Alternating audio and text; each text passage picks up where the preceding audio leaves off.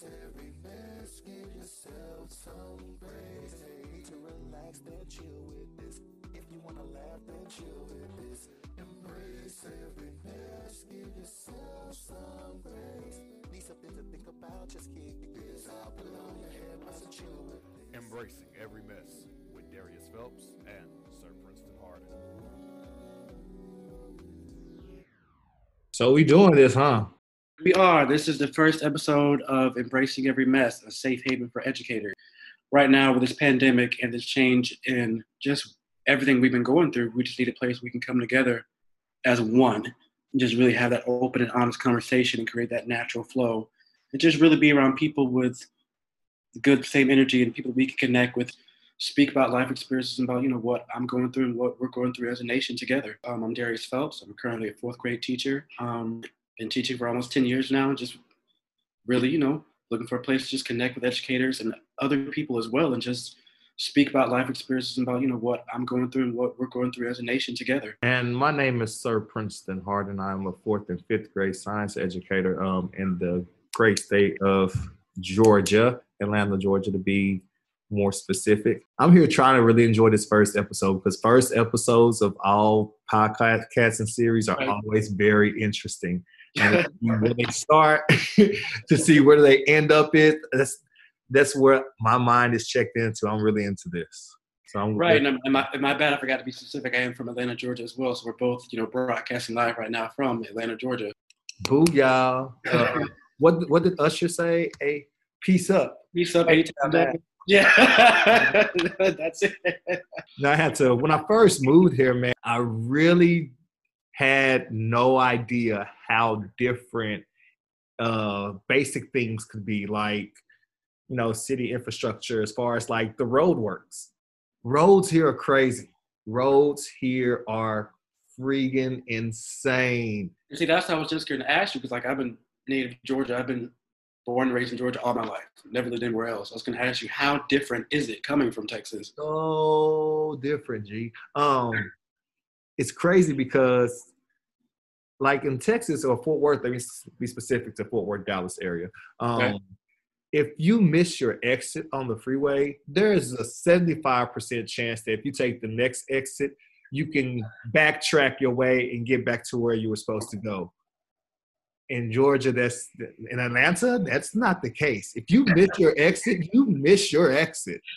There's no simple readjustment. No, GPS will trick it up every time. GPS never knows where she's going. Right. She's constantly rerouting me. So the streets alone here are just like curvy here. Every day is a winding road. I mean, that's absolutely horrible. I'm liking seeing us. You know what I mean? I'm loving seeing us everywhere. We are in this thing. I wish that we all saw the importance of customer service. Yes. It may just be a Texas thing and a little Fort Worth thing, and maybe it's just me. But I did notice a severe decline in customer service once I got here. So besides that, I'm really enjoying it. You know, I love what I do. I love being here. I love experiencing new things and meeting all these new people. So I know I made people mad one day because I said that Atlanta didn't have real donuts. Wait. What about the donuts? I can see donuts are like my favorite sweet ever. So what is the issue? Okay, let me make this clear. Atlanta does have donut shops. Okay. Because we have a good variety. Y'all have a good variety of donut shops. All I'm saying is that with me, donuts are more of a traditional food than a food I would want to innovate. There's no innovation for me with donuts. Donuts is a good nostalgic Sunday mornings, walking down the block, going to give my dad and my sisters donuts. I walked back and I was excited my first trip down there by myself. You know, so donuts to me taste a certain way. And back where I'm from, we have them on almost every block. Like almost on every block, there's a donut shop. Donut costs anywhere from 35 cents to 55 cents a donut. It's simple, it's fluffy, it's crispy.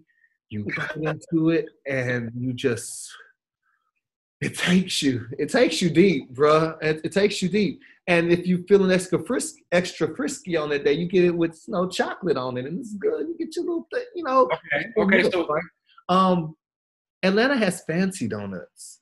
That's how I was going to ask. What's wrong with a fancy donut? So are you accustomed to just like the regular like cake donuts, or like the regular just glazed donuts? Because like for me, I grew up on glazed donuts. When I discovered what actual cake donut was, that was like my go-to. So what is the definition of a donut for you coming from Texas? It's going to be fluffy, crispy. It could be a cake donut. It could be a regular glazed donut. It just doesn't have all the extra bells and whistles. So you've never had like a donut with like bacon on it or anything? I have. I've tried all this. We have some in Dallas. In Dallas, there are lots of little, I call them bougie donut places. Or as they call them, gourmet donuts. Because I was intrigued. I'm like, ooh, I'm a donut person. I'm going to love it. Down there, I didn't like them. I'm like, okay, these are cute. Like, if I want to go somewhere, if I'm out on a little date, something, let's get a donut. But not for me waking up about to go to work. I don't want to have a cream cheese-filled, pecan-glazed, honey-dipped, pineapple fun cake donut. You know? I want a glazed donut. Right. I feel you.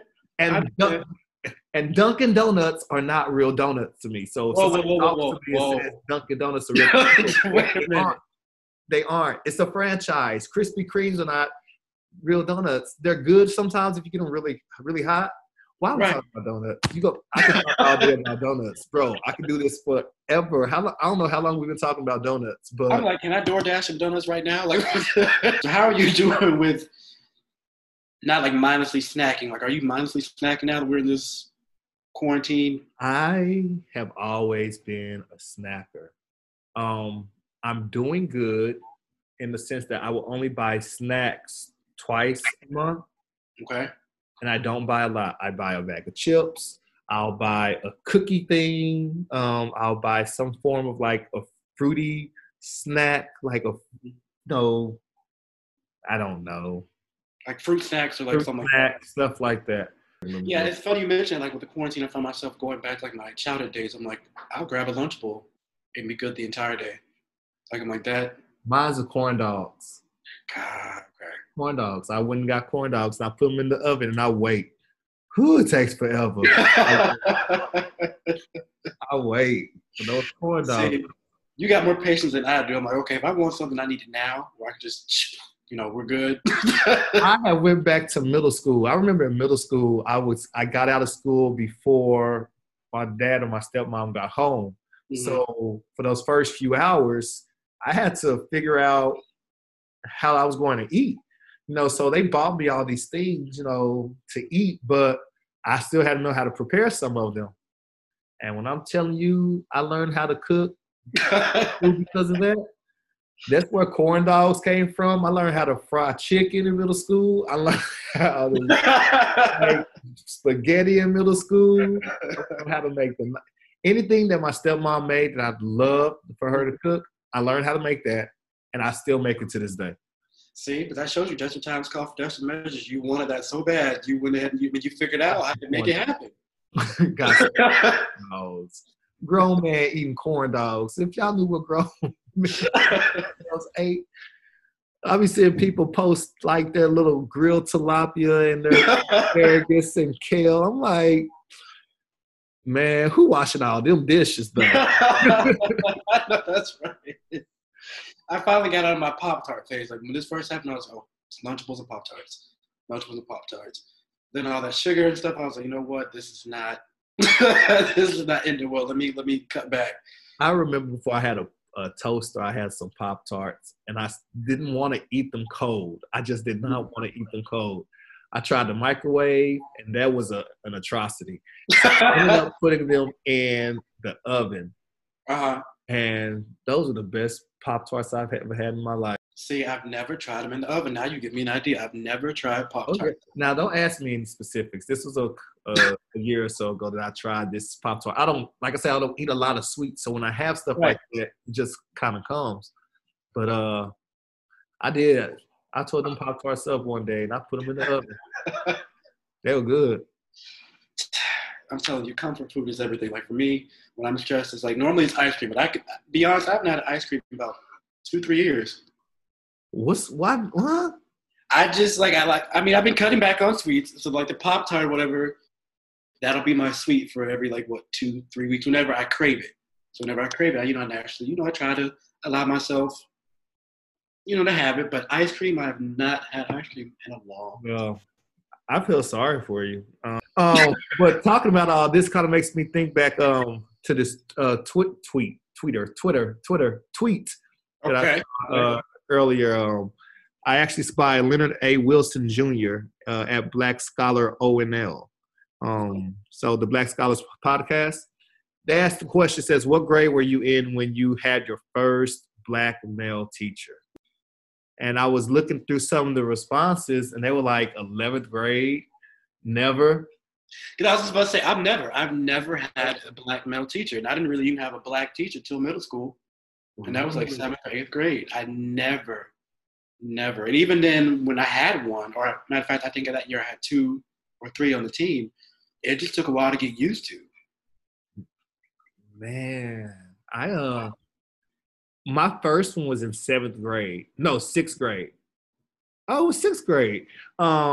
And it was Mr. Gary White. Mr. Gary White taught band. He was my band teacher. Okay. And then the second one was Mr. Anthony Price. And Mr. Anthony Price taught math. It's cool. And he made this really good tuna. And changed the way that, told you middle school I was all about food. He changed the way I made tuna to this day. You know what? I think I'm lying again. I think I had a black PE teacher, Mr. Williams. Okay. At Glen Park. But I think that I really think that we had this short little white guy for our PE teacher, and Mr. Williams taught the older kids. But gotcha. I always wanted Mr. Williams, so I don't know if I had Mr. Williams or if he was just somebody I always really, really wanted to have, but couldn't have because by the time I got to the grade to get him, I transferred schools. But see, that shows you just how much of the impact and how as a black male educator. You looked up to him in some kind of sense, like you were dying to have him as a teacher. But until I read that, I never even thought about that. Like I didn't, until you said it, I didn't really think about it. Cause I guess looking back and then, being now both of us being educators and men of color, you look back and you're like, I didn't realize how significant that was or how important that was. I'm trying to think, now you got me thinking. But it's funny, we were talking about first time you had an African-American teacher, mine was 7th and 8th grade. Oh. And I had, because I remember this is how I fell in love with history, and then that's how I eventually fell in love with teaching history was I had Miss Daphne Elam. And she's someone that still works for the Ken that I work for right now. We saw each other a few years ago. She made such a huge impact on me. I mean, just the way she taught that was different. It was eye-opening. I mean, that was like the first time I had anybody really teach me in like a fun, interactive way that made me remember to this day. Matter of fact, it was 8th grade. It was Georgia history because we learned Georgia history in 8th grade. Man. And that is something that stuck me for the rest of my life because that was like my favorite year in middle school, especially with that being such an awkward time and just a weird transition. That was one of like the shiny moments. Yeah, I had a black typing teacher who she saw that I loved business. Mm-hmm. So I learned how to do computer at an age where computers really weren't a thing. Like you had a computer, they considered you rich, right? So I had a desktop and we had a printer at home. And so I ended up making pictures of cars. Mm-hmm. And I would sell those car pictures. I mean, just the cheesiest pictures. If you saw it now, you'll be like, people paid you for this? And yes, they did. So I made these little car pictures. And then when I got real good, I started making business cards. Mm-hmm. And in middle school, business cards became the thing. Like it was a thing for like 3 months, but those 3 months I was balling. Those middle school fads. Yeah. Like, because remember, we didn't have cell phones at that time. We didn't have pagers at that time.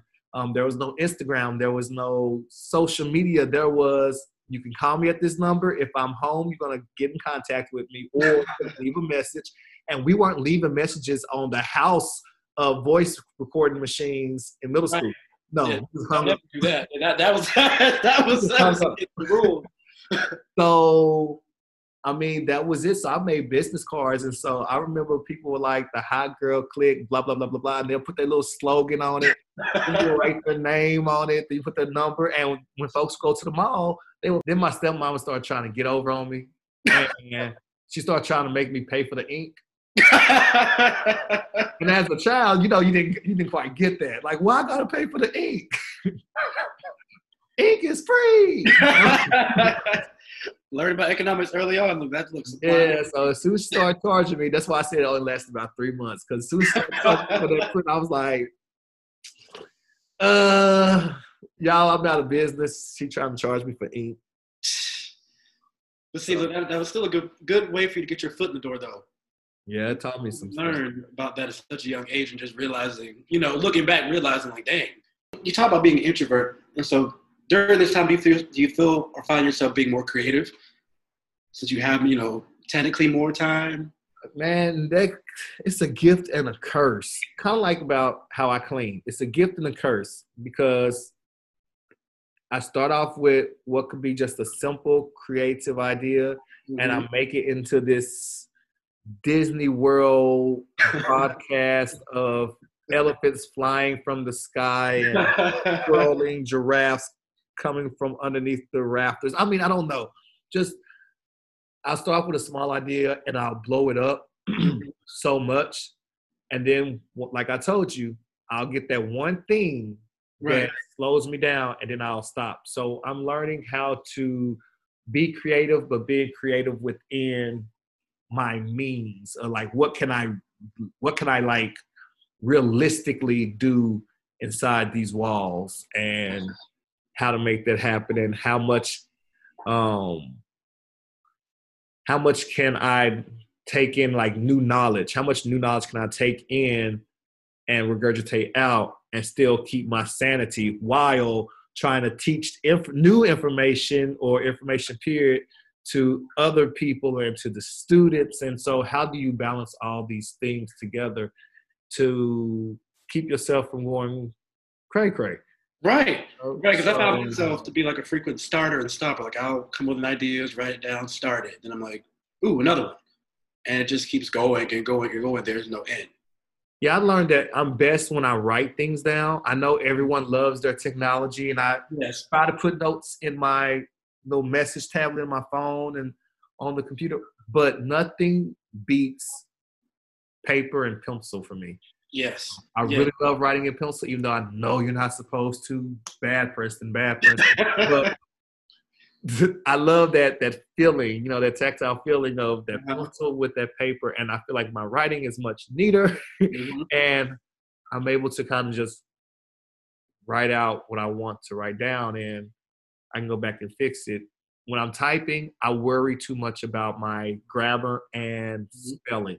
If I see one red line, I cannot go on. Right. You have to, you know, you immediately catch your eye. You're like, I got to go back. I got to fix it. I have to fix it now. And when I go back and fix it, whatever was coming in next in my head is gone. And I have to go back and find it. And so it takes me longer to type it than actually just to sit down and write.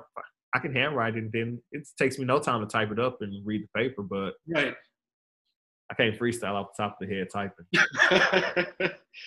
No, I feel you, because I keep a notebook like by my bed. I keep one in the living room. I keep one by my desk. I don't know. I prefer like you to just write things down. And I remember it easier too. I tried to do that like voice record thing, like leave myself voice notes. I don't like talking to myself. I'm like, I do not want to listen to me talk right now. It's odd. It's weird. I'm like, how do people get used to doing this? So I'm getting real adapted to Google. Man, he reminded me to do everything. I got my Starz subscription and needed the counseling in 7 days because I just wanted to one show. I was like, yo, Google, in 6 days, remind me to cancel my Starz subscription. He was like, reminder. I was like, what's up? Cancel that Starz subscription. I was like, you right? You right? See, so dealing with technology, it both has its pros and its cons, so. Gotta learn how to make it work for you. That's true. That's true. It just takes some adjustment, you know? Right. But I think with the adjustment, people are starting to become more aware. My fear is that too much gets thrown out at too much, too fast, too soon, and people cannot process that clearly. I like what we're doing at my school is we are putting everything out on Google Classroom. Right. To allow kids one place to get all the assignments. Mm-hmm. Now, there may be another website linked to that Google Classroom assignment, you know what I mean? But right. They know, and their parents know, where can I go see everything that is due? And with Google, they also put their calendar up there. So when you put your due dates on your assignments, the kids can see and the parents can see, hey, this is due on this date. And it's less confusion. But I think my niece she has to go to, on her own, she has to remember on her own to go to STEM scopes. And then she has to go to this site over here. And then she has to go to this site over there. And I was like, you don't have that in one place online? She was like, no. And no, it's like, okay, yes, that's responsible. But for a parent to rely on that amount of accountability for each of their children, you know? And then there's no depending on how many different websites and articles and videos you have to access on top of username and passwords that may not be the same. I mean, can you imagine having to do that? Like, we use Google Classroom as well, and I post everything. I try to be as clear, as concise, you know, here's the intro, here's the math part, the links, videos, all in one. So there's, you know, it doesn't leave much room for questions. But I couldn't imagine having to go through like STEM scopes and then all that other kind of stuff, just having to go back and forth. And then what if you get something? You don't realize it. Yep, because there's no place to check. There's no place to check that, oh, I forgot to write that narrative writing essay that's due next Friday. Yeah, so I put everything in Google Classroom and send them off from there. And I found this new website, PBS Learning. Let me not say new to me. Right. I could be late. You know, sometimes I'm late on stuff. That's as the kids said, no cap. But it allows you to give out these virtual assignments. And I think it's so cool because I was looking for a way for my students to read more. I wasn't impressed with the amount of reading that I was having them doing. They were reading, but wasn't anything substantial. And PBS has these, they're just little articles, and it's multiple pages, and it's quick formative assessments after a certain amount of pages. So it may not be a formative assessment on one, but there's a formative assessment on 2 and 3. You know, just something quick, nothing long. And I felt like that it made my life a lot easier because it put everything I was wanting to do into one place. Trying to do all that during normal school year was different because I got to see you more. So stuff like that, I kind of set that up for like special occasions. Right. But now that is stuff that I have to do on a regular, those are websites that I really like because they give the kids a lot of information and in different ways. So it's interactive too. So they're not just sitting there just reading like information. Right. So matching assignments, you know what I mean? Closed note types assignments, there are videos in there, things for them to have to draw and connect and stuff like that. So it's not that it's set up also to where they don't have to do a lot of it in one day. They can spend like, if they can do it every day for 20 minutes, they'll finish their assignment. And it's hard also not to get overwhelmed because there are things that, you know, if you were doing it physically face to face, you feel a bit better about the way it was presented, or, you know, I can just go back and fix that. But when it's done virtually, I feel there's more pressure. on both the kids and the teacher, because, you know, they may understand it better if I'm just saying it straight verbatim orally out of my mouth. But things are also, I realize, can be misconstrued very quickly via text. Yes, very quickly. On any platform, you know, parent communication or just Google Classroom. If I think I'm explaining something thoroughly, there's, you know, that one kid is like, wait a minute, can you explain this again? And I'm like, I just laid out 6 paragraphs. I just wrote you a thesis. So how to access it. Those are the kids that I call. And I call them and I call their parents. And I get understanding from both. And the reason why I call instead of text is because in that call, you stop them from entering that group chat. Right. Confusing other people that had a perfectly clear understanding, but now you've raised speculation. And see, I'm glad you mentioned it, because I'm like, it's really like a wildfire. You get that one flame sparks, and they call their friend. Next, you know, half the class is in a group chat, and they're all confused.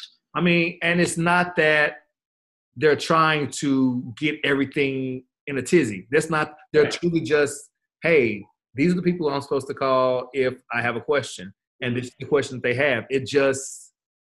But on the flip side, it's like, oh, but that just starts all kinds of now everybody's asking me these questions. So yes, communication is key, and sometimes keeping it simple until people get a grasp on how to handle things and who am I to say when that's going to be? You know, for one family, they may already have it under control, but another family may have, you know, extenuating circumstances, and they just can't get theirs under control. You know, like, I feel bad for the moms that now they can go back to the salons to do hair, but who gonna watch their kids? Exactly.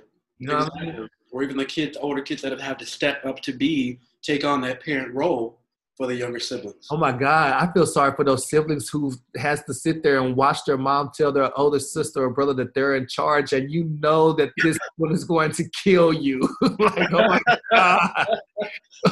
Are you leaving me with him? My life is over. You're leaving me with him? Why would you do that? Do you know what she does? Do you know what she does when you go? Do you know what she does when you go? They're like, how am I gonna survive these next however many hours? How am I gonna get through this? Bro, if this was me in middle school and my sisters were at home, oh my God, that would have been torture. I would be crazy. I would. So they're older than you? They're older. See. One is 8 years and one is 7. Okay. See, I'm 7 years older than my sister, so I would be the one terrorizing her. I'd be the one sitting there, be like, "Oh, this is gonna be amazing. Go ahead, crank up that car, pull out the driveway, because as soon as I lock this door, you're in for a treat." We just want to take time. Thank you guys for listening to Embracing Every Mess. Catch us next week, same time, same place. And for any updates and information on the podcast, you can follow us on Instagram at Embracing Every Mess. You can follow my personal Instagram at Mr. Phelps ELA, and my Twitter handle is at DPhelps1113. And you can follow me on Instagram or Twitter at Sir Harden. That's CERHARDEN. You like that? That's my my voice. I'll be pulling it out sometimes. All right, and that wraps up this week's episode of Embracing Every Mess, a safe haven for educators. Thank you guys for listening and tuning in, and we'll see you guys again next week.